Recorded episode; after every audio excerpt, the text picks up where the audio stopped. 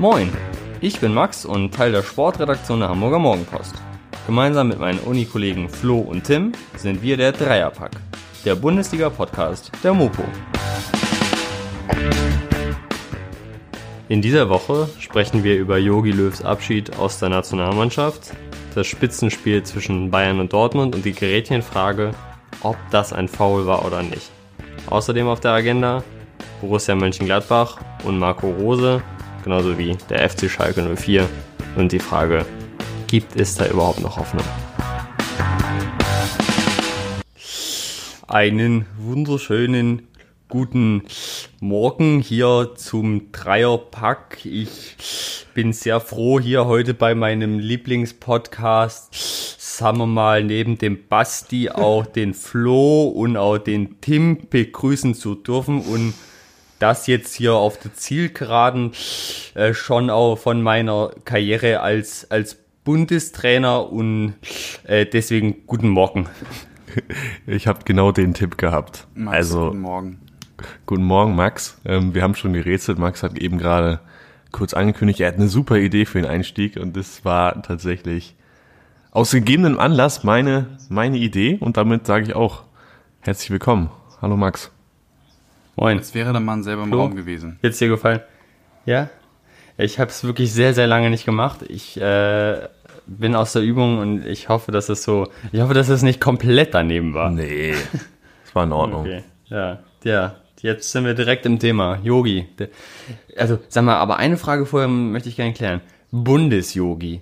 Das ist jetzt ein Wort, was in allen Kommentaren und in allen äh, Berichten und Abgesängen äh, verwendet wurde. Habe ich gefühlt noch nie gehört vorher. Kennt ihr Bundes-Yogi? Persönlich Ähm, nicht, ne? Nee, Oh, aber die, äh, diese Begrifflichkeit. es ist genauso schlimm wie die Mannschaft. Bundesjogi Ja, und das die habe Mannschaft. ich immer, das habe ich aber immerhin schon mal gehört vorher, die Mannschaft. Aber Bundes-Yogi, also war mir bisher unbekannt. ja, stimmt. dieser, dieser Terminus. Aber der Bundesyogi schaltet dahin und wir fragen uns, ist es so richtig? Flo, du als Experte Ja. der Nationalmannschaft, als größter Fan von Mhm. die Mannschaft, äh, als Anhänger, als leidenschaftlicher Anhänger, der mitfiebert, der Mhm. immer mitgeht, der mit seinem ganzen Herz eigentlich äh, nirgendwo anders ist und auch mit seinem Kopf als bei der DFB 11. Das ist, das ist ja so zutreffend, oder? Das, Wie ähm, geht's dir mit dieser es Entscheidung? nicht besser beschreiben können. Ich äh, sage dir, als ich gestern diese Nachricht, oder was gestern oder vorgestern? Als ich gestern. gestern diese Nachricht gesehen habe, ist mir auch kurz das Herz stehen geblieben, als ich dann ähm, da gesehen habe, dass, dass Joachim seinen, äh, seinen Rücktritt äh, verlauten ließ. Ist mir auch kurz äh, ein bisschen schwummrig geworden. Ne? Ähm, aber ich glaube, in der jetzigen Konstellation, mal, Scherz beiseite, also ich gucke ja die Nationalmannschaft nicht wirklich oft, aber wenn man, ähm, und habe auch die, glaube ich, die äh, Ergebnisse, die jetzt dazu geführt haben, dass, dass diese Thematik immer wieder aufgekommen ist, äh, nicht so äh, verfolgt, dass ich da jetzt äh, einen großen Abgesang drauf geben könnte, aber wenn jede Entscheidung, die getroffen wird, ähm, und jedes Spiel und, und jede Kleinigkeit zurückgeführt wird auf den Namen Löw, ist es, glaube ich, durchaus sinnvoll für ihn als auch für die Mannschaft, dass man das ähm, zu einem Ende bringt. Vor allem, wenn man auf das Turnier EM blickt und guckt, Ja. all, welches, welches Ergebnis wäre be- beispielsweise äh, gut gewesen. Also was wäre ein Erfolg gewesen. Weil ähm, diese Thematik oder dieses Problem rund um die Person Löw kommt ja auch aus einem gewissen falschen Selbstverständnis, ähm, der, der, wie die Nationalmannschaft wahrgenommen wird, dass man eigentlich jeden Gegner irgendwie weghauen müsste und eigentlich auch alles andere als der EM-Titel ja zu wenig ist mit, mit dieser Truppe, was äh, vielleicht, äh, wenn man mit Verlaub auf andere Mannschaften guckt, ein bisschen sehr ambitioniert ist. Ähm, Ja, da, da, sei, da sei mal an äh, Rudi Völler und Waldemar Hartmann und die drei Weizen erinnert. Ne? Da Rudi Völler einstmals, ja, wir, wir spielen hier gegen den Tabellenführer, wir spielen hier gegen Island. Was erwartet ihr denn eigentlich immer so? Vielleicht sollte man ja, wieder etwas mehr Demut walten lassen, auch äh, wie du das jetzt schon so beschreibst. Ne? Ja, Also, gar nicht mal Demut, aber jeden Gegner es ist ja auch durchaus mit dem mit diesem angebahnten Umbruch sind ja auch äh, Spieler in die in die Mannschaft gekommen, ähm, die einfach nicht die individuelle Klasse haben, wenn man in andere Mannschaften guckt, wenn man sich allein mal Frankreich anguckt, ähm, die das ja. einfach nicht auf einem auf einem selben Level bewegt. Das ist ja, es ist ja einfach so, wenn du mal wenn sie jeder mal, der mal einen wirklichen einen Herzinfarkt haben will, der soll sich mal die U21-Liste von Frankreichs Innenverteidigern angucken. Ähm, aber und die mit den Deutschen ja, vergleichen. Also das ist, das ist, das sind schon zwei Welten, aber es ist ja dann durchaus sinnvoll, dass, dass Löw dann ähm, sagt, okay, es ist Schluss, weil wie gesagt, wenn jede Entscheidung darauf zurückgeführt wird, dann ist es auch irgendwann für ihn persönlich. Also das ist ja auch, man muss überlegen, was, was er erreicht hat. Also das sind ja, ich weiß nicht gar nicht, zwei Titel, Finals, äh, Halbfinals gut dann als der Vorrunde, aber sonst hat er ja immer gute Leistung gebracht. Und wenn du dann am Ende deiner Karriere ja. so wenig Dankbarkeit auch entgegengebracht bekommst, ähm, dann ist es vielleicht auch die richtige Entscheidung, ähm, da deinen Hut zu nehmen. Ich bin mal gespannt, wie sich es danach entwickeln wird. Klopp hat schon gesagt, ähm, ähm, er, er wird es nicht machen. Jetzt gibt es noch andere ja. Kandidaten wie Ralf Rangnick oder äh, Stefan Wasserlaube Kuhns. Ähm, aber ja, es ist so ein bisschen, ich, ich kann mir gut vorstellen, dass nachdem äh, Löw weg ist, dass so ein bisschen die Dankbarkeit und die Wertschätzung für das, was er geleistet hat, erst dann wirklich einsetzen wird. Aber genug des äh, ja. Monologes äh, meinerseits. Ja, jetzt hast du ja schon äh, fast die ganze Palette äh, behandelt, ähm, die man dazu dazu sagen kann. Also ich weiß gar nicht mehr, was wir was wir gesagt haben. Wir hatten ja auch mal eine Spezialfolge nach dem 0 zu 6 äh, gegen Spanien. Ähm, wie wir die Lage da eingeschätzt haben, weiß ich gar nicht mehr, aber ich ähm, ja, sehe das ähnlich. Ich finde, das ist ein richtiger und guter Zeitpunkt. Also vor allem aus seiner Sicht hatte das das clever gelöst. Ähm, er weiß natürlich um die Kritik an, an seiner Person und seinen Entscheidungen rund um die Mannschaftsaufstellung und den Kader. Ähm, von daher ist es schon ganz clever, dass er sagt, er nimmt jetzt hier vielleicht so ein bisschen Druck aus der Debatte und äh, dann können auch die Fans verstehen, okay, lass sie noch mal bis, bis Sommer weitermachen, ähm, lass sie noch mal die EM spielen und egal halt, wie es ausgeht, sie wissen, ähm, ja, Yogi ist nicht mehr da. Also Yogi macht sich dann ja quasi so ein bisschen jetzt frei von den Ergebnissen. Natürlich, wenn er jetzt hier nochmal vor der WM richtig äh, ins Klo greift, dann kann da auch wieder eine Diskussion entstehen, aber vielleicht ähm, ja, kann es ihm gelingen, sage ich mal, vor dem Turnier jetzt zumindest noch so ein bisschen Verständnis äh, für sich zu bekommen, wenn er dann sich vernünftig verabschiedet. Ähm, ja, ich glaube jetzt auch nicht an den EM-Titel, aber ja, wenn er da ein vernünftiges Turnier spielt, dann gebe ich der, dir da schon auch recht, Flo, dass man dann nach ein bisschen auch, ne? draufblicken kann äh, und sagen kann, ja, wir haben jetzt hier eine vernünftige Ära zu Ende gebracht. 15 Jahre sind das, glaube ich. Von daher es war zu erwarten und ich denke, es ist auch die, die richtige Entscheidung von ihm. Ja, ich, also ich würde auch sagen, dass die Gefahr, die jetzt ja auch beschrieben wurde, ähm, dass er zur lame duck wird, nicht besteht. Also dass er sozusagen, weil er sowieso aufhört, keine Wirkung mehr entfaltet bei der Mannschaft, weil erstens ist er nicht wie beispielsweise, um mal schon kurz vorzugreifen, nicht wie Marco Rose im mhm. Äh, Austausch mit den Spielern und die werden erst in äh, jetzt gut äh, Ende des Monats das erste Mal zusammentreffen, aber es besteht ja ihm gegenüber kein Argwohn oder keine, keine Wut, dass er aufhört, denke ich mal, sondern die Spieler sind eher dankbar, dass sie mit ihm gearbeitet haben oder dass sie mit ihm arbeiten durften und freuen sich dann auch auf eine Veränderung. Ist so das, was ich annehme. Und zum Zweiten ist es ja nochmal so, wir können jetzt nochmal was schaffen. Und ich glaube auch, dass der Druck nicht so groß ist, Zumal Löw ja jetzt, und das ist wirklich der große Vorteil dieses Zeitpunkts, Zeitpunkts, er hat ja jetzt bei der EM nichts mehr zu verlieren. Mhm. So, wenn sie, ja. wenn sie es verha verhauen, ja gut, dann, äh, also mehr als nach dem 0 zu 6 und dem WM aus dem Frühen, kann das Denkmal, was er sich gebaut hat, nicht mehr angekratzt werden. So, es ist angekratzt, aber Flo, wie du auch sagst, mit ein bisschen mehr Abstand wird dann hoffentlich wieder das im Vordergrund stehen, was er geleistet hat. Und äh, das kann er nur noch übertreffen jetzt. Insofern, äh, ja, ist das eigentlich für ihn aus meiner Sicht die optimale Entscheidung, wenngleich es nicht die optimale Entscheidung für ihn sein muss, weil es natürlich durchaus möglich gewesen wäre, dass er von sich aus sagt, okay, ich hätte gern noch weitergemacht, aber einfach der Druck von außen zu groß war, vielleicht auch von Keller zu groß war und um das jetzt auch nochmal abzurunden, wenn es was sein soll, werden sollte mit dem Neuanfang und einem Umbruch, dann gehört er halt auch dazu. Neuanfang mit alten Dingen oder alten, es sind ja immer noch Menschen, ja, aber mit Leuten, die schon lange dabei sind, das ist natürlich auch schwierig. Deswegen, ähm, ja, ist es, glaube ich, insgesamt für die meisten Beteiligten eine gute Entscheidung. Ich finde aber, ich finde aber, ähm, du hast recht mit diesem Umbruch, dass man dann jetzt nochmal quasi komplett neu startet und die Ära Löw hinter sich lässt. Ich finde aber gerade deshalb besonders spannend. Also wir müssen jetzt nicht äh, über die Nachfolger ähm, debattieren, weil man es einfach nicht weiß und weil jetzt auch äh, sich Stück für Stück die Leute erst dazu dazu äußern werden. Aber ich denke schon, dass es Manuel Baum werden wird. ja, oder Hannes Wolf eben, ne?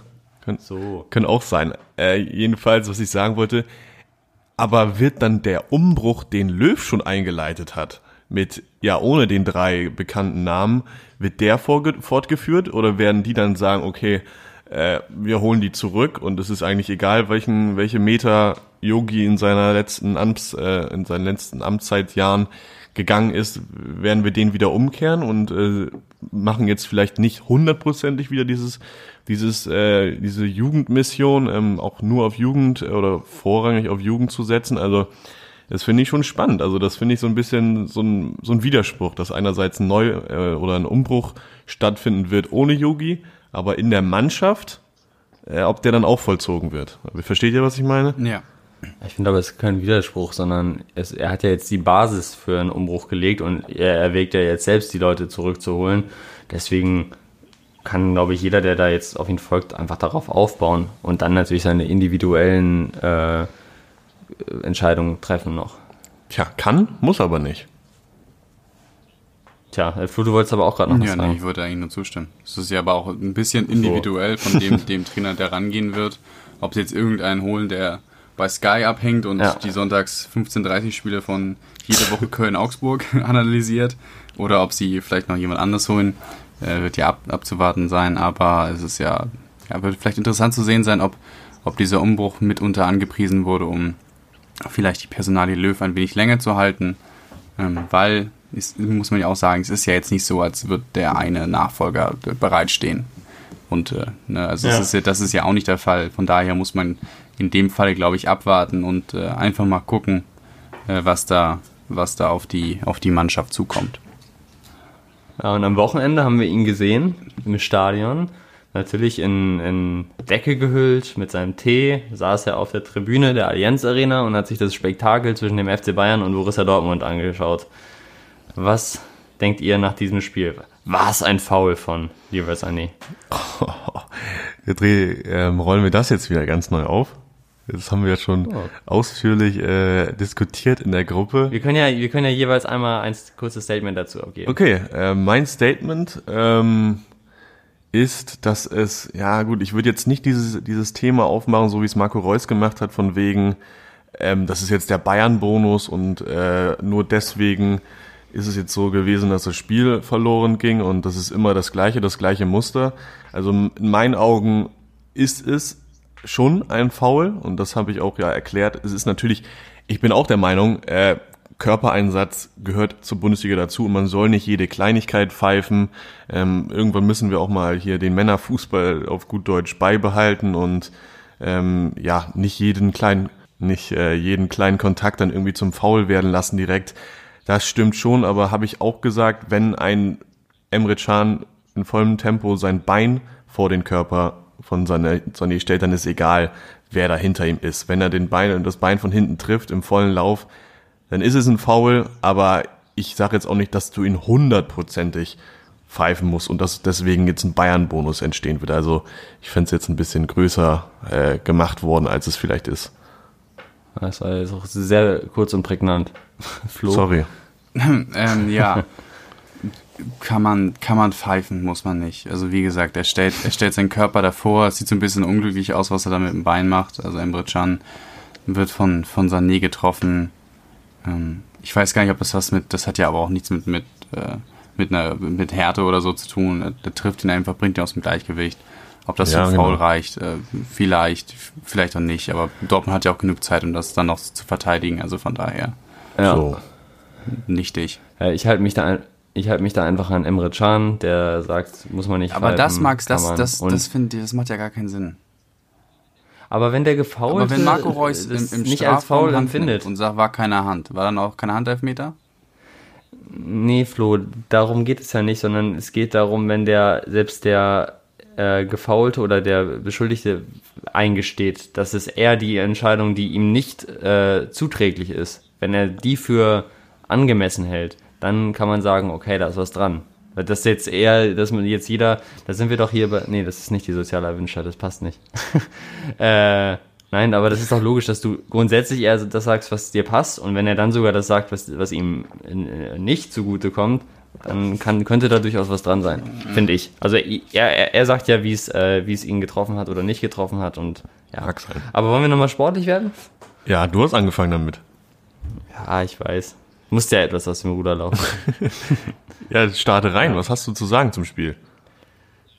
ähm, ich, also, ja, jetzt äh, bin ich direkt mal hier kalt erwischt worden. Ja, also Okay. insgesamt ist, ins, ja, es ist insgesamt verdient. Ich glaube, da muss man jetzt nicht groß dran rumdeuteln, wenn man sich einerseits mal die Statistiken anguckt und wenn man sich dann noch anguckt, wie Bayern diese Statistiken mit Leben gefüllt hat, nämlich mit einer unfassbaren Dominanz und äh, einem, einer Wucht, die, der ja eigentlich kaum was entgegenzusetzen ist. Das war ja auch die Frage, ich weiß gar nicht an wen genau, die Frage, äh, war das jetzt von Dortmund geplant, dass sie sich dann so weit zurückziehen nach der Führung? Und da war die Antwort, nein, es war natürlich nicht geplant, aber du kannst halt nichts anderes machen. Du bist nicht in der Lage, das anders zu verteidigen. Und wenn jemand dann so gut ist und über so eine Qualität verfügt und die auf den Platz bringt, wie Bayern, dann ist es ein verdienter Sieg, den wir ja auch überwiegend so haben kommen sehen. Ja, das, das ist wohl wahr. Also es ist schon beeindruckend, äh, was der FC Bayern dann immer wieder leistet, trotz äh, Rückschlägen. Ich habe gelesen, die haben schon sieben Gegentore in der Anfangsviertelstunde die Saison kassiert, äh, was schon mal ein Brett ist als äh, Tabellenführer. Gleichzeitig gehört aber auch zur Wahrheit, dass sie 22 Punkte schon die Saison geholt haben nach Rückstand. Also das ist schon, das ist schon enorm und spricht natürlich für sie, wie sie sich jedes Mal ja von von so Widerständen und von Rückschlägen überhaupt nicht beirren lassen. Also ich habe das Gefühl, dass Druck gibt es einfach beim FC Bayern gar nicht. Also die spielen einfach ihren Stiefel weiter runter und nicht nur das, sondern wie du selber schon gesagt hast, dann auch egal in welcher Spielsituation, egal bei welchem Spielstand, diesem Gegner einfach keine andere Chance zu lassen, das eigene Spiel anzunehmen. Also das eigene Spiel dem Gegner aufzudrücken sozusagen und den Gegner so hinten äh, reinzudrücken. Also das können, glaube ich, nur ganz wenige Mannschaften wie der FC Bayern und auch wenn es Dortmund dann am Anfang gut gemacht hat, ja, das ist äh, unglaublich, wie die Bayern das jedes Mal schaffen und natürlich hängt es auch mit ja mit der individuellen Klasse zusammen, aber dieser Wille, dieser äh, dieses Auftreten ohne Druck, ohne Widerstand, dass du immer weitermachst, das ist schon sehr beeindruckend. Normalerweise sagt man ja, dass eine gute Defensive dir den Titel holt. Bayern Ja. will, glaube ich, dieses Jahr beweisen, dass es genau umgekehrt auch geht. Ähm, Dortmund hat es mit den ersten beiden Toren gut gemacht und sie hatten ja auch diese Schicksal, äh, schicksalhafte Szene von, von äh, Thomas Meunier, der den Ball dann einfach nicht quergelegt bekommt und äh, damit vielleicht äh, ja, ein ein 3-0 3-0, zu ne? drehen, ist, glaube ich, noch doch ein bisschen schwieriger als ein 2-0. Ähm, Aber ja, sie haben es dann halt auch, also wenn man mal guckt, wie das 2-1 entsteht, das ist, der, der fehlt dann auch vom, vom Dortmund irgendwie so ein bisschen mehr im, als im Ansatz. Also wenn du sagen willst, dass du irgendwie wieder oben mitspielen willst, und wir sprechen ja auch gleich nochmal drüber, wie, wie Dortmunds Formkurve ist, das ist dann halt aber auch in Ansätzen dann zu wenig gewesen, wenn, wenn der Hut dann einfach nur nach vorne rennt und äh, dann den Ball verliert. Und daraus dann Gegentor entsteht, dann ist das auch irgendwo ein bisschen zu simpel. Aber ähm, ja, im Endeffekt hat, hat Dortmund wie jede andere Mannschaft, die bis jetzt nach Bayern nach da, da in die Allianz Arena gekommen ist, seine Chancen gehabt, die Chancen genutzt, ähm, aber du musst halt, um nochmal auf diese Minier-Szene zurückzukommen, du musst halt, wenn du da was holen willst gegen Bayern, musst du alles auf einem Top, Top, Top, Top Niveau abliefern und musst in jeder Ja. einzelnen Situation musst du da sein, weil sie halt einfach dieses Tempo, diese Dominanz an den Tag legen. Und wenn du nicht diese völlige Klarheit in jeder von deinen einzelnen Aktionen hast, ähm, dann ist es halt einfach nicht genug. So, und äh, das, haben, das haben sie zweimal gehabt. Und zweimal hat dann einfach nicht gereicht. Und, äh, und ich fand es dann erstaunlich, wie sie dann gestern Abend äh, gegen Sevilla schon wieder so sehr tief standen und das von Anfang an eigentlich praktiziert haben, was sie gegen Bayern nach der Führung getan haben. Man kann natürlich sagen, ja, okay, sie sind gegen Sevilla auch mit einer Führung ins Spiel gegangen, aber da habe ich gedacht, äh, das zeichnet sich zumindest am Anfang ab, dass wieder genau das passiert wie gegen Bayern, dass sie sich hinten einstellen lassen. Und es gab ja zeitweise überhaupt keine Entlastung, also nicht mal Ballbesitz über eine halbe Minute, weil sie sofort den Ball verloren haben. Nun besitzt Sevilla nicht die Qualität, die der FC Bayern besitzt, aber doch einige, wie man dann ja auch im Verlaufe des Spiels gesehen hat. Und das fand ich schon überraschend und da habe ich mich gefragt, ist das jetzt die Vorgabe gewesen von Edin Terzic, der jetzt äh, plötzlich auch als derjenige gesehen wird, der vielleicht sogar äh, eher für die Rolle geeignet ist in der kommenden Saison als Cheftrainer als Marco Rose, weil das kann es ja auch nicht sein und da gehörte ja nun gestern auch, klar, am Ende, wenn du gewinnst, hast du die Argumente auf deiner Seite, aber es gehörte ja gerade in der ersten Halbzeit auch ordentlich Glück dazu. Also da habe mhm. ich mich schon gefragt, also das kann ja jetzt auch nicht der Sinn der Sache sein, aus meiner Sicht jedenfalls. Ein bisschen erstaunlich, ne? Also ja. wir haben lang und breit ja schon drüber geredet, dass äh, ja trotz der Klasse, die sie haben, sie vor allem dann ähm, ja vielleicht der Matchplan nicht immer ganz äh, der beste ist und vor allem das mannschaftliche Auftreten nicht immer so überzeugend ist und gerade weil man das ja gegen Bayern gesehen hat, hast du gesagt, das hinten reindrücken, ähm, dass man das dann jetzt wieder so wiederholt, äh, war vielleicht nicht ganz nicht ganz so clever, aber wenn du dann eben ein äh, Erling Haaland vorne drin hast, ähm, das ist schon, also das ist natürlich überragend, wie er das dann, wie er das dann macht. Ähm, vor allem muss man sagen, natürlich fehlt auch ein Jane Sancho, der eigentlich der Topscorer war bisher diese Saison und wenn sie dann trotzdem wieder, ähm, ja, hast du auch gesagt, im Endeffekt das Ding gewinnen, dann ist ja alles gut. Also da kann man immer wieder drüber diskutieren äh, und sagen, okay, war das jetzt überhaupt so clever, wenn man so auftritt, aber Gut, vielleicht war es jetzt auch äh, noch, noch ein weiteres Learning für den jungen Trainer Edin Terzic und wenn du das Ding gewinnst und ins Viertelfinale einziehst der Champions League äh, nach drei Jahren, dann hast du trotzdem, ja, hast du auch gesagt, die Argumente dann im Endeffekt auf deiner Seite. Ja.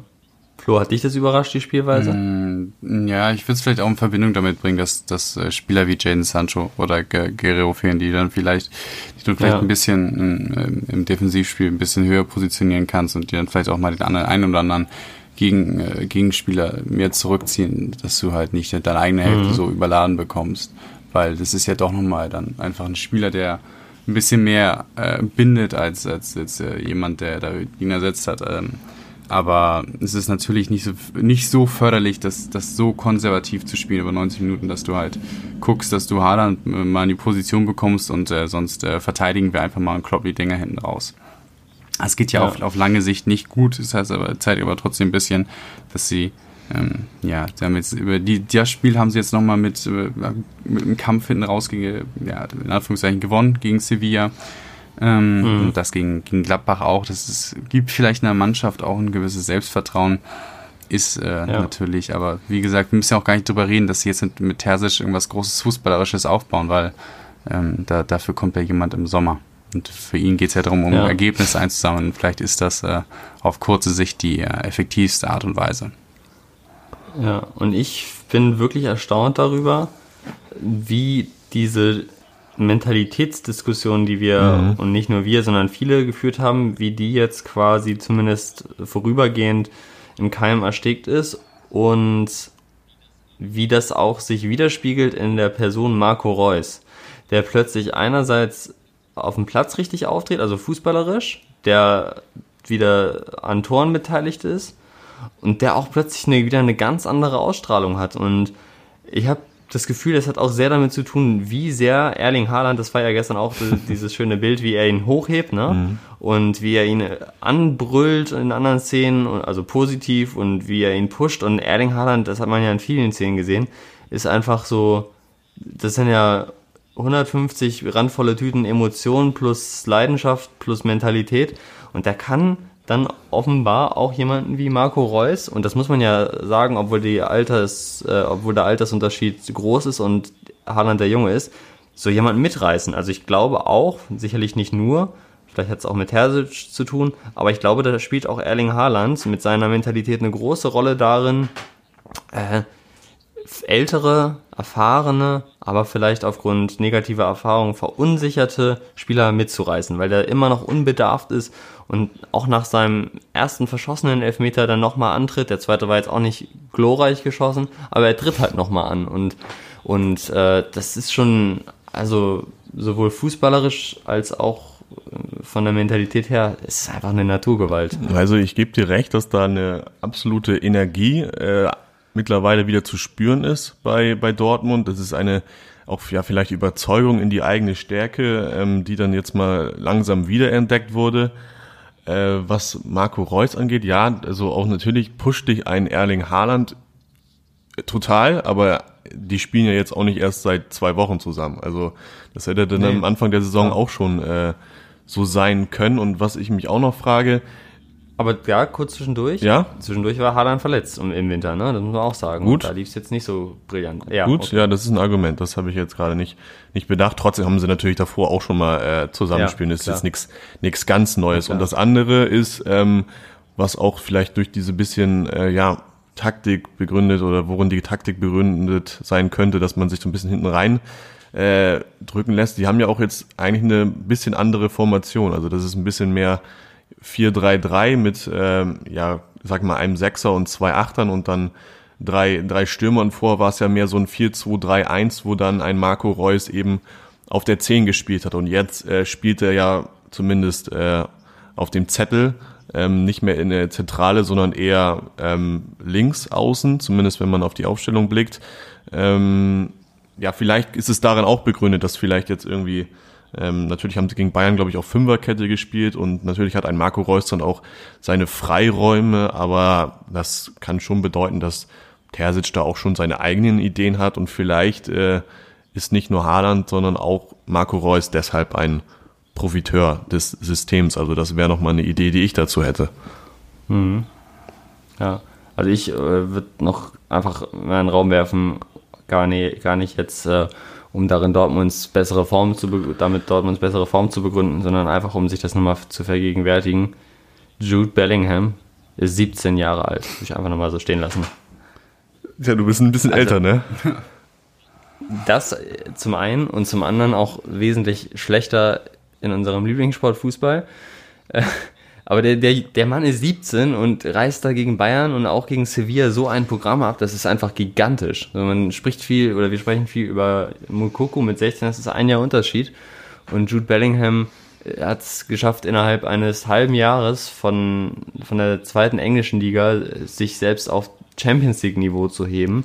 Ich erinnere mich an das erste Spiel, was er für Dortmund gemacht hat im Pokal, hatte direkt getroffen in der ersten Runde. Das, da war er ganz frisch, ganz neu. Und jetzt ist er ja, nicht aus der Mannschaft wegzudenken wäre vielleicht übertrieben, aber er ist einfach eine, eine, eine wichtige Kraft, ein, ein, wichtiger, wichtiges Teil im Dortmunder System und das ist wirklich, man mal wieder sagen, ein Coup der Dortmunder, der Dortmunder Transferpolitik, würde ich jetzt mal so sagen.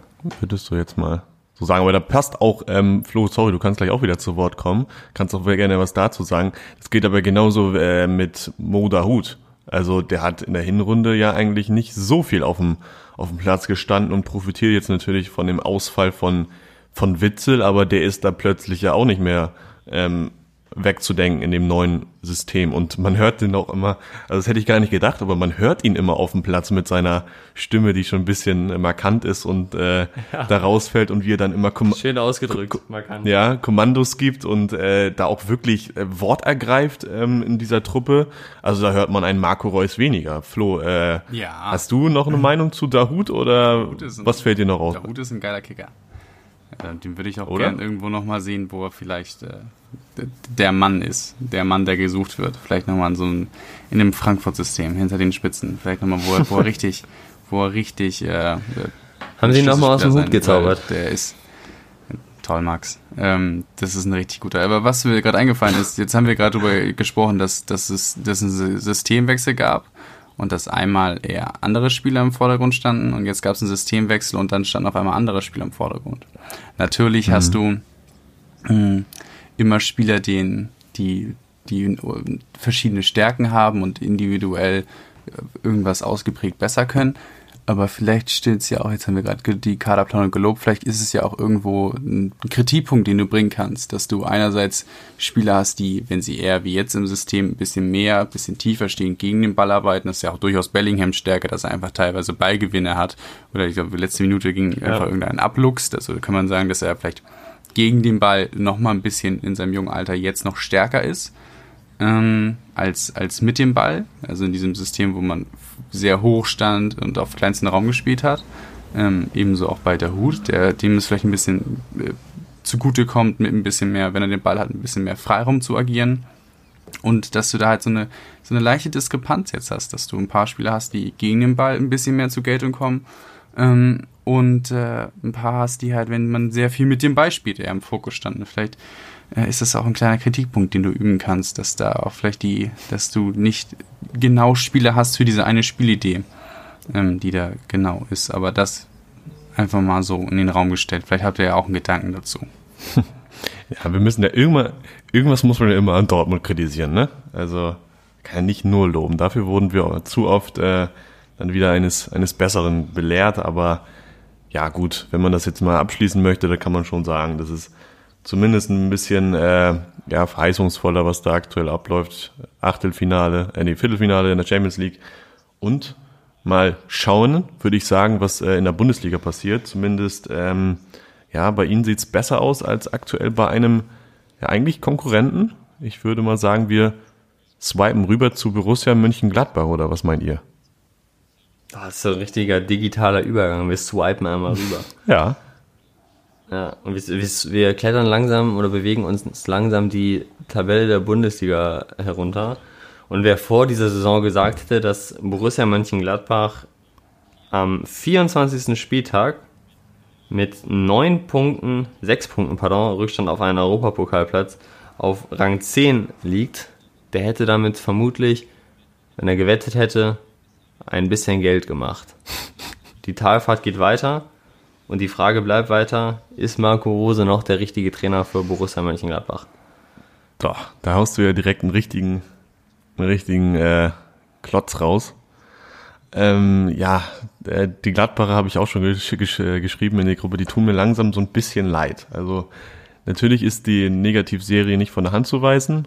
Ich glaube jetzt in Wettbewerbsübergreifend sieben Spielen in Folge ohne Sieg ähm, aber wenn man, man mal schaut, natürlich waren auch schlechtere Spiele dabei, aber auch am Wochenende, da ist viel Pech dabei und das Spiel kann mit ein bisschen Glück, ähm, mit ein bisschen besserer Chancenverwertung, haben natürlich auch ein paar Leute gefehlt äh, in den eigenen Reihen, kann das auch andersrum ausgehen. Und dann reden wir heute über, ja, vielleicht Leverkusen als die Mannschaft, ähm, die in der Krise ist und äh, vielleicht hat sich Gladbach dann wieder gefangen sozusagen. Und die ganze Lage um Gladbach, ja, tut mir leid, äh, ich kann, wir können auch gleich nochmal kurz über diesen, diesen Brief äh, sprechen oder ich möchte da auch noch was zu sagen, aber ich würde sagen, sportlich, ähm, ja, brauchen die einfach mal wieder so einen dreckigen Sieg. Also ist egal, wer der Gegner ist. Jetzt am, am Wochenende wäre eigentlich so ein Sieg gegen Augsburg, gegen spielen sie, glaube ich, der wäre da eigentlich perfekt für. Also man, man muss jetzt nicht in die, in die lange Zukunft gucken und sagen, okay, verfehlen wir jetzt das Saisonziel, sondern einfach kurzfristig mit einfachem Fußball, mit vielleicht auch ekligem Fußball, egal wie schlecht man spielt, einfach wieder so ein, so ein Sieg einfahren und dann ja kann das auch ganz wieder ganz schnell wieder mit Marco Rose äh, am Steuer rumgerissen werden das Ruder. Von daher ja sie tun mir ein bisschen leid tun sie mir die Gladbacher. Ja und vor allem weil es ist die fehlt ja auch ein bisschen die ja ein bisschen die Alternativen also wen willst du denn jetzt installieren der ist jetzt auf auf für dieses halbe Jahr besser macht. Also ich glaube nicht, dass er jetzt, dass Eberl jetzt jemanden finden wird, ähm, der ohne Job ist, der für, für, sein, für sein Projekt, ähm, den er für diesen Job passend findet. Und dafür würde ich es auch nicht wirklich sinnvoll finden, wenn du jetzt jemanden da, wenn, wenn er nicht völlig davon überzeugt ist, da jetzt äh, reinzubringen und dann ist er im Sommer wieder weg und vielleicht holt er dann im Endeffekt drei Punkte mehr oder so. Also dann wirfst du nochmal sehr viel um. Ich finde es auch gut. Also wenn, wenn er sagt, Rose ist jetzt die beste Lösung, vielleicht ist es auch nicht die optimale Lösung. Das weiß er ja sicherlich auch, dass es gerade nicht so gut ist. Aber wenn du einfach keinen besseren hast, wenn es einfach jetzt nicht eine direkte Lösung gibt, ähm, dann, dann ist das halt so. Und wenn es eine Direktlösung geben würde, die zurzeit zur Verfügung wäre, dann äh, glaube ich auch, dass sie durchaus gezogen worden wäre. Aber es ist ja, wie, wie hat er ja gesagt, Marco Rose ist zurzeit die beste Lösung.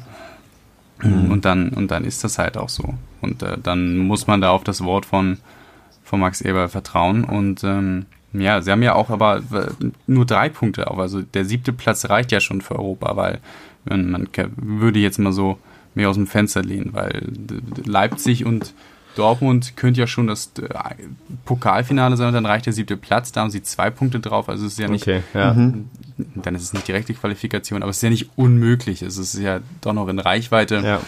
Ähm, und ich, ich, stimme da Tim zu, so, so ein dreckiger Sieg, der vielleicht so ein bisschen sehr, sehr viel über Willen und Emotionen kommt, kann dann auch nochmal durchaus was freisetzen, was dieser Mannschaft bestimmt jetzt im Saisonendspurt doch nochmal durchaus hilfreich sein kann.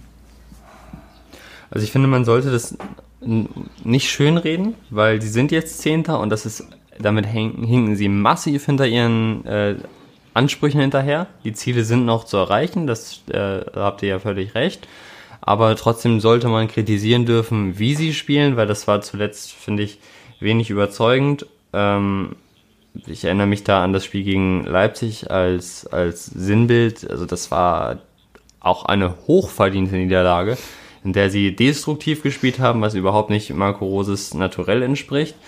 Ähm, so dass das gilt es zu kritisieren und das ist natürlich auch allen äh, in Gladbach bewusst, dass es nicht gut war und ich denke auch, dass wenn dann Marco Rose in der Lage ist, äh, das Ruder da umzureißen, meine Frage war nicht darauf, äh, oder sollte nicht darauf abziehen, dass ich nicht Marco Rose für den richtigen Trainer halte, sondern ich wollte es einfach nur mal in den Raum stellen und ich denke auch, wie ihr das ja auch ausgeführt habt, ist jetzt die beste Lösung, weil du musst natürlich bei Alternativen einerseits sehen, was sie überhaupt für einen sportlichen Mehrwert bringen. Flo, du sagst, vielleicht holt, er, holt dann der neue drei Punkte mehr. Ist es das sein Wert? Vermutlich nicht denn du musst ja erstens mal äh, ordentlich Geld nochmal zahlen dann, sowohl für die, äh, für die Abfindung als auch dann für den neuen Vertrag, den du im Sommer auch eventuell schon wieder auflöst.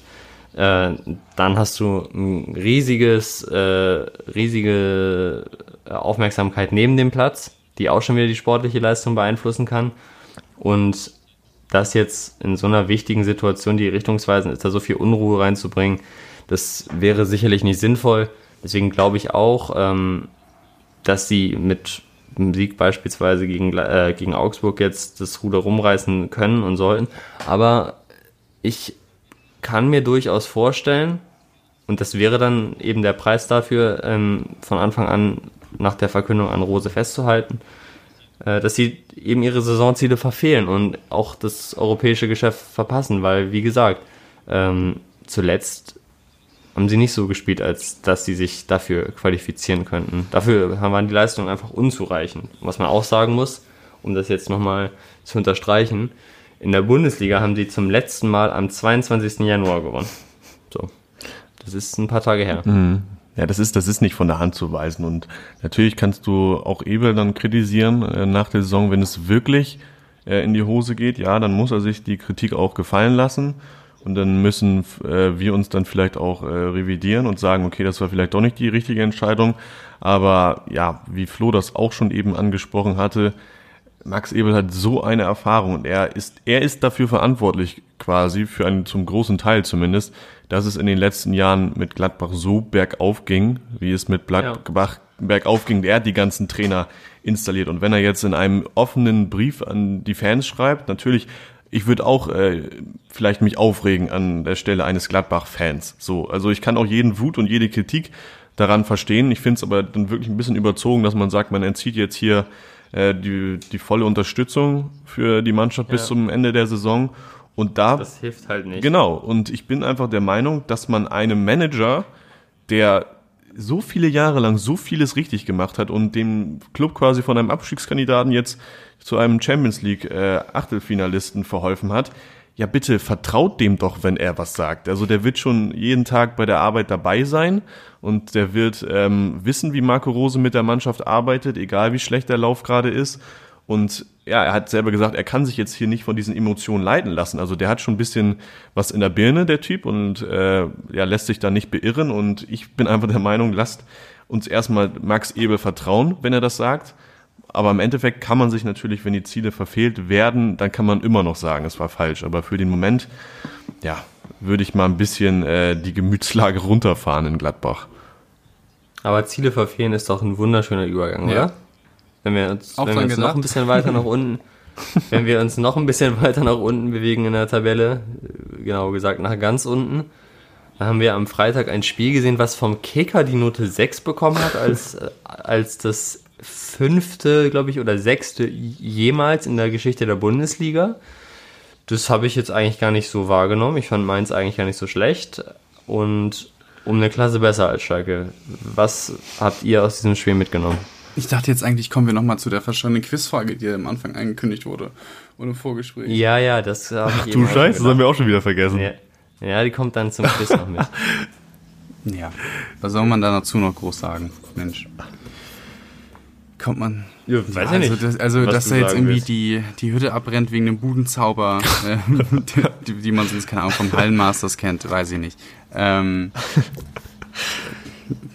hat das geliefert, was man vielleicht, was, was auf dem drauf, auf dem, auf dem Spiel draufsteht, wenn man ähm, die Partie gelesen hat und die Form. Aber, aber nochmal, die, die, aber fandst du nicht das, also wie fandst du denn Mainz zum Beispiel? Ja, also das ist halt, weil, war jetzt nicht, war jetzt nicht schlecht so, die hatten ein oder zwei Chancen, aber es ist ja jetzt auch, muss man alles in dem, in dem, in dem Kontext sehen, dass da auch dann der, der Vorletzte gegen den Letzten spielt und ich glaube, das ist man auch so ein bisschen da drin, wenn man dann so ein Spiel guckt und drei Pässe hintereinander ankommen und denkst dir, ah, ah Mensch, wieso stehen die denn da unten drin? Also ich glaube, da darf man sich nicht so zu hinleiten lassen. Ähm, ja, ist äh, vielleicht nochmal ein anderer Blick auf, auf Mainz, die jetzt eigentlich immer gegen äh, Top-Teams, Anführungszeichen, oder Mannschaften aus der oberen Tabellenhälfte relativ gut ausgesehen haben. Ähm, gegen äh, Schalke jetzt äh, ein bisschen weniger, aber vielleicht was, was nochmal ein Punkt ist, über den man, äh, der Wert ist, über den man spricht, ist, dass Schalke-Spieler so viele Krämpfe hatten und nicht mehr konnten. Tja. also, was da los Das war. Ähm, auch sehr, sehr mutig, dass sie erst, es ist erst eine Trainerrevolte gibt und äh, gesagt wird, Mensch, wir müssen hier irgendwas ändern und dann kommt man Trainer und bringt dann irgendwie rein, wir müssen laufen und dann kann auf einmal keiner mehr. Was? Das ist auch, äh, ja, sehr lustig. Deswegen, eigentlich ist es, um es mal so auszusprechen, ist es schon ein Armutszeugnis, oder? Also das kann man doch nicht angehen. Also dass mal ein, zwei, drei Spieler einen Krampf haben nach so einem intensiven Spiel, aber es waren ja sechs und äh, das waren jetzt auch nicht unbedingt nur Leute, die aus einer Verletzung kamen oder so, sondern es waren halt einfach Leute dabei, die einfach auch die ganze Saison schon Ja, spielen. hatte, hatte bei Mainz jemand einen Krampf? Ja, das Nee. sagt, glaube ich, dann alles, to- oder?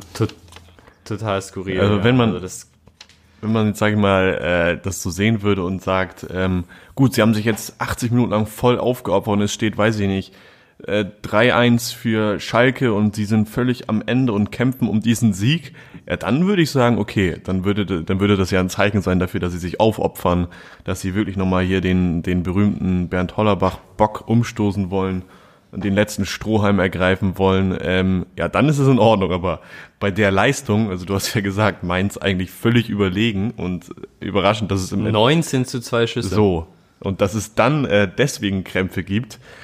Ja, das ist ein anderes Thema, würde ich mal sagen. Und, und, äh, um das jetzt auch nochmal zu unterstreichen, Mainz ist mit 118,4 Ja, auch noch Kilometern äh, auch noch mehr gelaufen als Schalke mit 117,7. Also Mainz ist mehr gelaufen und Schalke war am Boden. Also es passt irgendwie alles überhaupt nicht zusammen. Aber ich, ich will das auch nochmal sagen. Ich fand Mainz hat ein eigentlich, also ich habe die ersten 20 Minuten nicht gesehen, muss ich gestehen. Aber danach fand ich, dass Mainz ein relativ strukturiertes Spiel nach vorne hatte. Schalke ja dann damit auch äh, teilweise eingeschnürt hat, richtig, richtig Druck aufgebaut hat, auch immer wieder im Gegenpressing die Bälle erobert hat, um Schalke eben gar nicht erst hinten rauskommen zu lassen. Und gerade über die Flügel sind natürlich dann auch nicht alle Flanken angekommen, aber das ist ja durchaus ein probates Mittel, wenn du Adam Soller in der Mitte hast. Und Danny da Costa hat zum Beispiel über rechts wieder richtig viel Betrieb gemacht, äh, war da sehr, sehr viel unterwegs. Und das hatte, also ich finde, man hatte halt bei, bei Mainz einen wirklich klaren Plan erkennen können, der gut und gerne, besonders in der Schlussphase, zum Tor hätte führen können.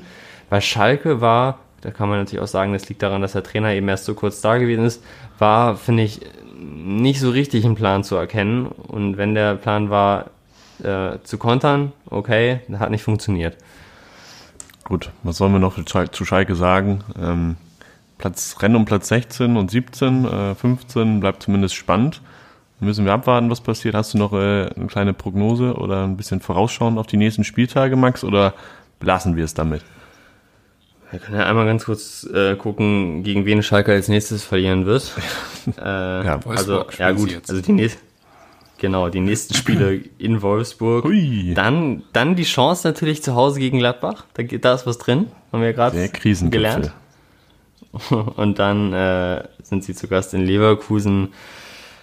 Es wird nicht viel bei rumkommen, kann man schon sagen. Und Schalke die zweite Liga freut sich auf Schalke, das kann man sagen. Also da sind einige Vereine dabei, die sagen, hey, da sind wir, finden wir cool, dass wir mal gegen die spielen können. Nachher mal nach Schalke fahren, ja, nach nicht. Kirchen fahren können. Ja, das ist natürlich noch ein Thema, aber ich glaube, nee, das machen wir jetzt, ist nicht. jetzt ist erstmal das Thema das Quiz.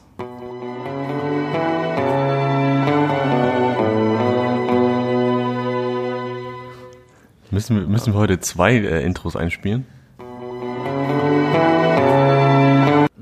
Ich glaube, eins reicht. Okay. Flo, du hast es ja eben schon angesprochen. Was ist mit der verschollenen Frage, ja. die das Quiz der vergangenen Woche hier beschließen soll? Hier ist sie.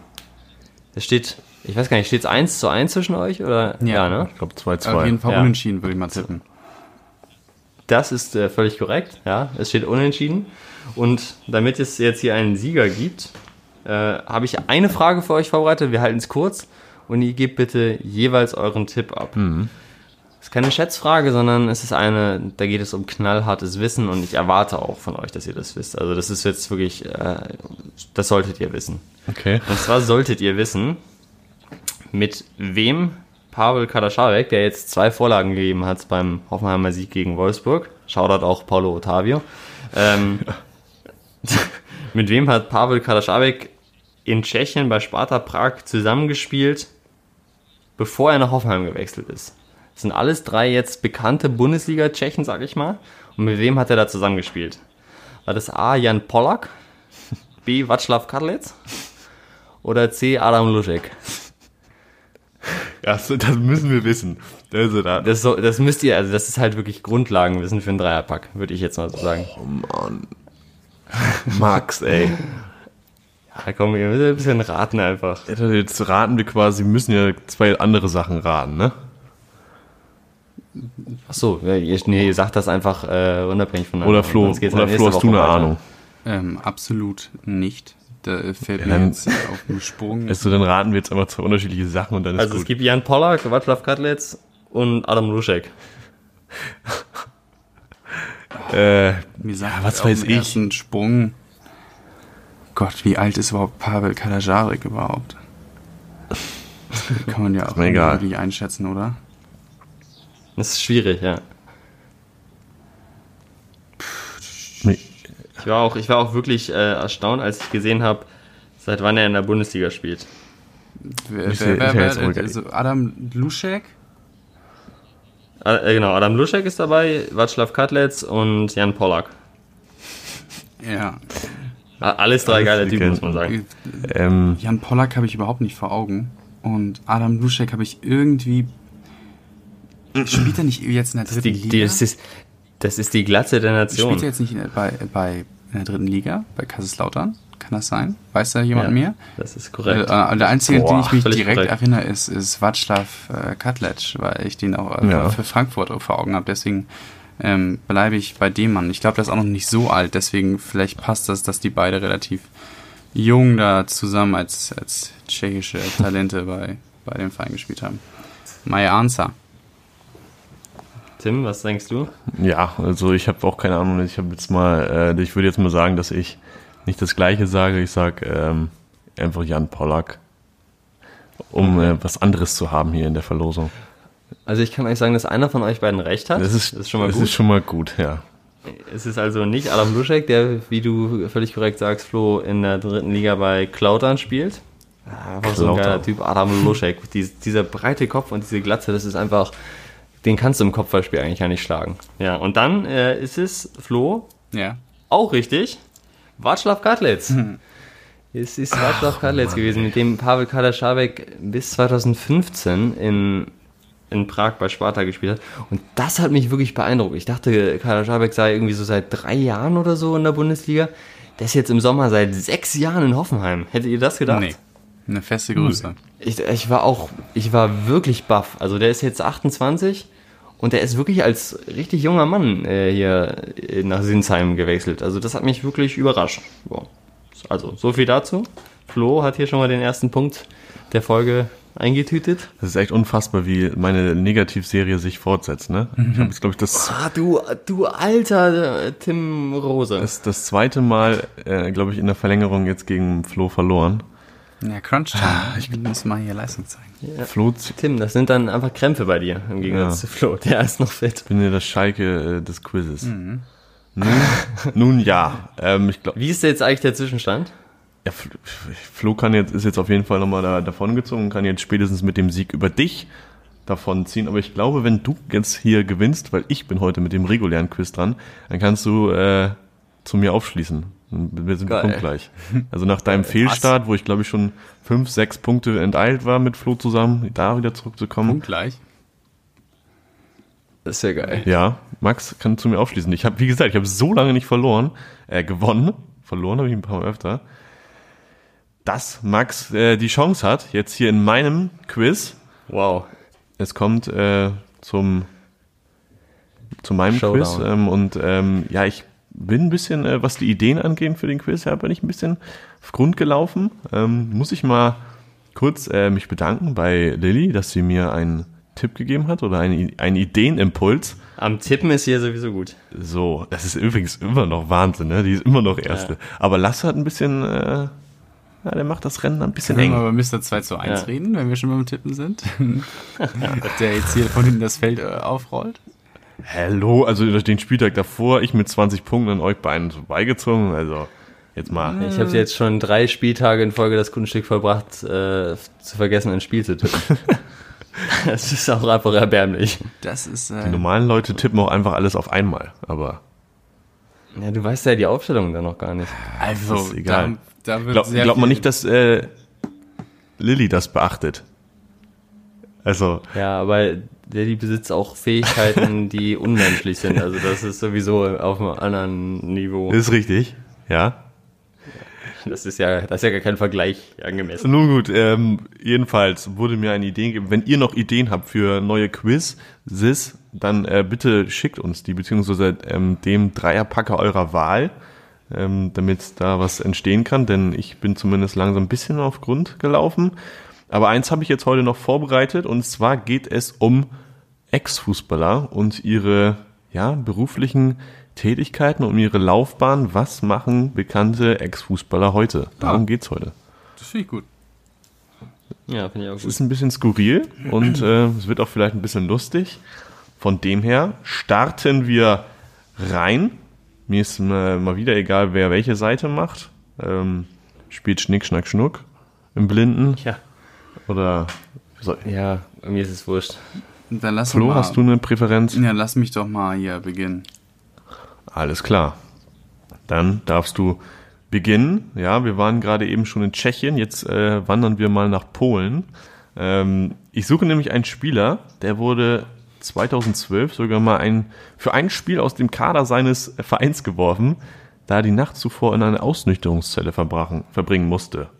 Und mittlerweile vertreibt er sogar seinen eigenen Wodka. Und ich möchte von euch wissen, welcher polnische Ex-Fußballer das war. Also die Frage geht jetzt an beide. nee, Achso. stimmt, sie ist an Flo. Flo, ich möchte es von dir wissen. Ich möchte dir wissen, wer es ist. Ich möchte, oder ich stelle dir drei äh, Auswahlmöglichkeiten. Und A ist es Ebi Smolarek, der. Ex-BVBer. B ist es Slavomir Peschko von Köln. Oder C Arthur Wichenjarek, die Oh, Bielefelder eine Legende. Legende. Einer verkauft heute Wodka. Ähm, sagen wir nochmal den, den zweiten. Slavomir Peschko. Peschko. Vichinarek, ich weiß gar nicht, den habe ich noch 2005 im Sticker-Album gehabt. Ich weiß gar nicht, und da war Ja, er schon ja. ein bisschen fortgeschrittenen Alters. Ah, dann kann der auch keine Wodka Nee, verkaufen. ich weiß aber gar nicht mehr, ob der dann 2012 noch gespielt haben kann. In der, in der, in der, hm. Ich glaube, das hätte ich bei Mann. Ich nehme ich nehm den Mann in der Mitte. Der, der, hat der hat's geklickt. Der Kölner, Ja. Slavomir Peschko, sagst du, und das ist absolut richtig. Ah, stark. Ja, ich habe so ein Gefühl. äh, Ich, äh, auf Arthur Vichinarek. Ich weiß nicht, Lass wer da kommen. Trainer war äh, in Köln. Markus Gisdol noch nicht. Aber vielleicht äh, Armin Fee. Könnte sein. Ich weiß es nicht. Jedenfalls kriegst du ähm, den ersten Punkt und Max, du bekommst jetzt deine erste Frage.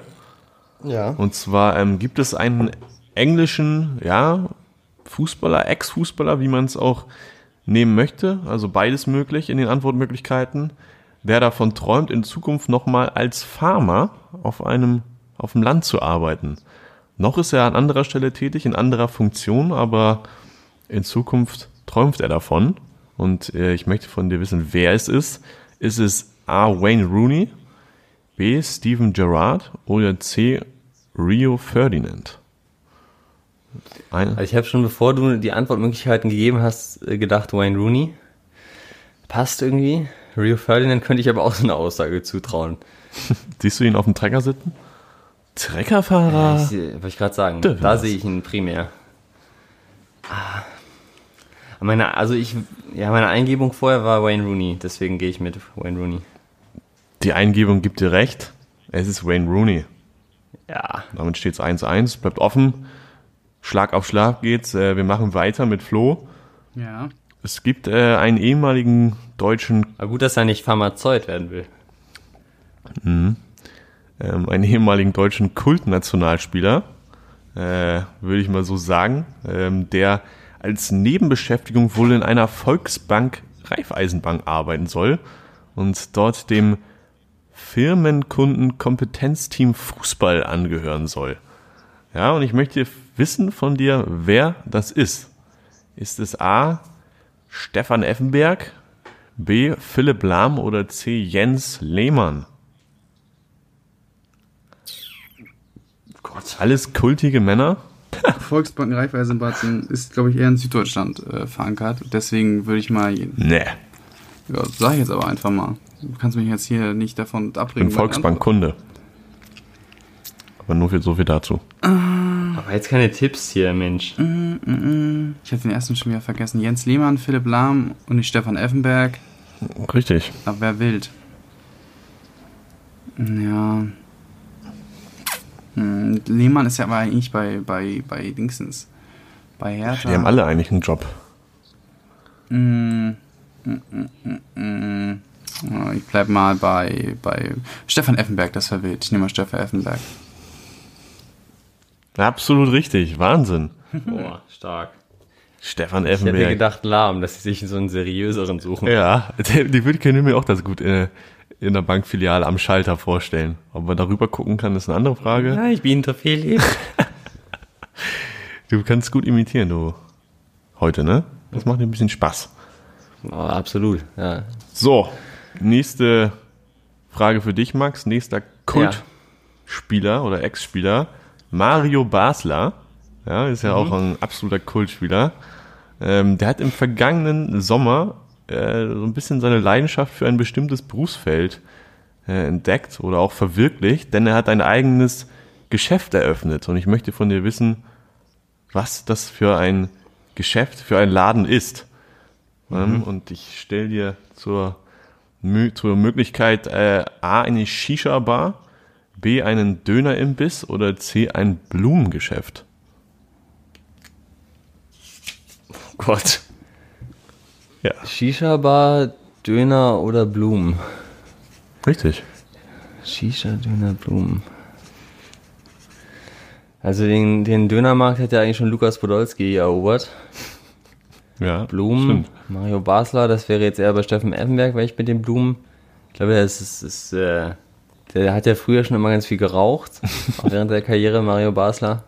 Daher hat er auch seine Stimme, die kann ich jetzt nicht imitieren leider. Äh, schade. Ich, deswegen gehe ich mit der Shisha-Bar. Super begründet, das ist auch richtig. Oh, geil. Oh, Flo, wir liefern uns hier aber auch schon wieder ein enges Duell. Ja, also die Qualität, ähm, seitdem wir bei der Mopo-Binden sind, da, da, die steigt ein bisschen, muss man sagen. Wir müssen halt ein bisschen wie Experten rüberkommen. Ja, richtig.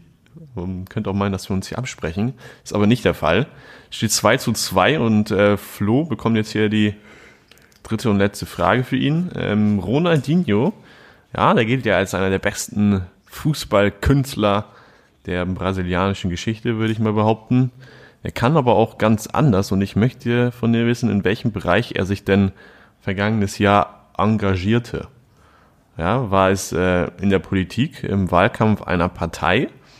War er des Öfteren Gastdozent an einer Universität oder hat er sich in der Feuerwehr seiner Heimatstadt engagiert? Mm, Alles super Geschichten.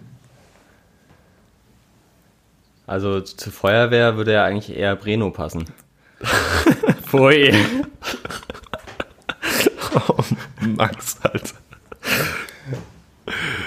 Och, Mann. ich glaube, ich nehme das, ich nehme auch das erste mit der Lokalpolitik. Das ist wieder richtig, das gibt's doch nicht.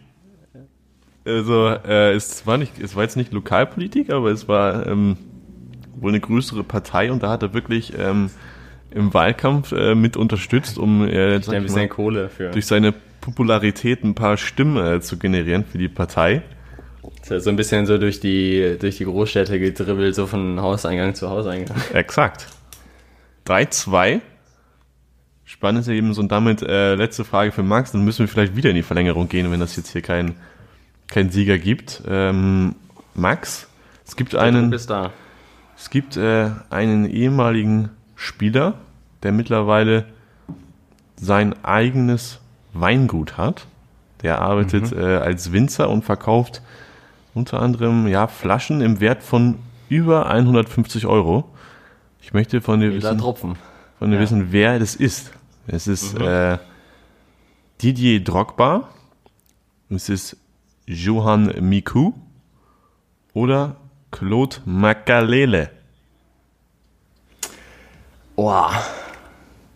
Also so vom Auftreten auf dem Platz und seiner Eleganz ist es am ehesten Miku. Mir ist auch eher überliefert, dass es aus Frankreich Wein gibt, denn aus der Elfenbeinküste. Aber ich habe irgendwie so ein Gefühl mit äh, Drogba. Ich, gefühlt habe ich da mal was gehört, deswegen ist äh, Didier Drogba meine Wahl, aber da bin ich mir sehr unsicher. Du sagst Didier Drogba und du hättest bei der ersten Wahl bleiben sollen, bei der ersten Fährte. Es ist Johan Miku, Ja. der in seiner Heimat Frankreich Glückwunsch, Flo. Danke, danke. Wein äh, anbaut und Wein verkauft. Ja, 3 zu 2 stark. für Flo und es ist unfassbar. Also ich bin ein bisschen erleichtert, äh, dass Max noch das Schlusslicht bleibt, so wie Schalke. Ähm, ähm, Flo zieht äh, davon. Muss ich mal schauen, wie viele Punkte es sind. Bestimmt schon 6, 7. Ja, und damit sind wir am Ende der Folge, am Ende des Quizzes. Ich hoffe, euch, euch hat's gefallen. Ein bisschen mal was äh, Neues. Ja, war ein gutes Quiz. Sp Spaß gemacht. Super, das freut mich. Gibt's noch jemanden zu grüßen zum Abschluss? Ähm, ja, Paulo Ottavio, wie gesagt, ne? Das ist einfach. Ich finde das toll, wenn Spieler so viel Einsatz zeigen. Das war so, er hat so richtig den äh, Kreisliga-Money gemacht, ne? Das ist wirklich so. Otavio macht Ja, den so- Money. Also so exemplarischer kann das nicht stehen für so eine Kreisliga-Richtung. Niemals wird jemand in, äh, in der Kreisliga das so gut hinkriegen wie er, weil da die alle dafür gar nicht schnell und athletisch genug sind. Also Stimmt. großartige Aktion natürlich äh, nicht so sehr, aber es war irgendwie natürlich auch lustig. Ja. Flo, hast du jemanden? Ja, ich glaube, ich grüße einfach mal meinen Namensgeber, Horst Rubesch. So. So, So. den, den zweiten Horst hier im Dreierpack grüßen. Ja. Und du, Tim? Ich weiß gar nicht, ob ich äh, eher Lewandowski grüßen soll oder eher Haaland.